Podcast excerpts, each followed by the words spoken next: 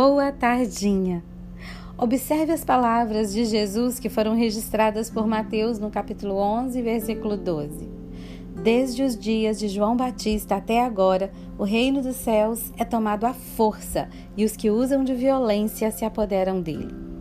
Esta é uma palavra de difícil interpretação, se antes não entendermos o mundo espiritual e as tendências da nossa alma contaminada pelo pecado. Jesus pagou o preço do pecado da humanidade e deixou o direito de salvação para todos. Mas ainda é preciso crer para receber a graça, ainda é preciso ter atitudes que comprovem a nossa decisão. O entendimento de graça ficou equivocado. A graça significa sim um presente, mas é preciso entender que o presente foi a morte de Jesus, foi o seu sacrifício para nos dar o direito de escolha, porque o pecado de Adão nos tirou esse direito.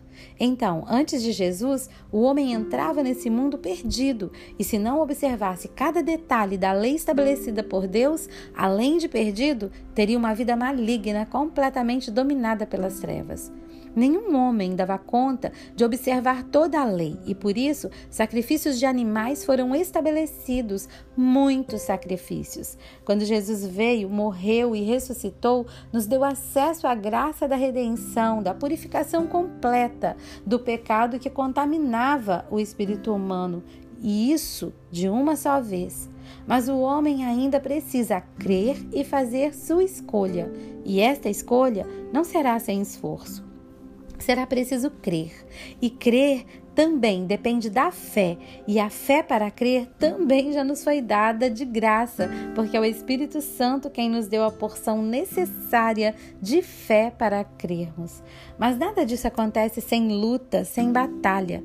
Entenda que este mundo continua dominado pelo príncipe das trevas e ele não vai deixar barato, não vai aceitar perder quem quer que seja para a luz. Por isso, ainda temos que nos esforçar. Jesus se sacrificou pelo homem, mas o homem ainda precisa querer a redenção. Se quiser, e somente se quiser e crer, a terá. Mas até para crer, enfrentará uma batalha em sua mente.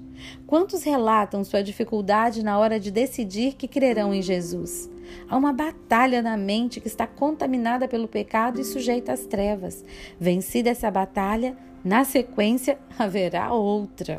Depois de crer, o homem está livre da influência maligna no espírito e pode exercer sua vontade, o seu direito de escolha com mais força, mas ainda haverá enfrentamento das trevas contra isso. Satanás ainda estará lutando contra, e para efetivar sua salvação, o homem terá que se esforçar. Por isso, o reino de Deus é tomado à força, e somente aqueles que entendem o mundo espiritual e partem para cima com violência, com gana, com impetuosidade se apoderarão dele. Uau! Foi Jesus quem disse isso. Então, essa é a verdade. Funciona assim: para se ter um jardim em nosso quintal, precisamos plantar e cuidar, mas para ter mato à vontade nele, é só deixar esse quintal abandonado. Esse mundo e tudo que é daqui, inclusive o nosso corpo e nossa alma, sujeito às sensações e circunstâncias daqui, são como um quintal abandonado. Se não limparmos e cultivarmos algo bom nele, vai crescer mato. O esforço será para vencer as tendências da nossa alma e a violência será contra as trevas. Precisaríamos agir e ter atitudes que comprovem o que queremos e precisamos lutar contra os demônios que estarão tentando nos impedir. Nosso esforço deve ser na direção de ir até Deus e buscar energia para lutarmos e vencermos cada uma das batalhas aqui. E se não formos diariamente diante de Deus, estaremos cada vez mais vulneráveis e frágeis para o acesso das trevas em nossa mente.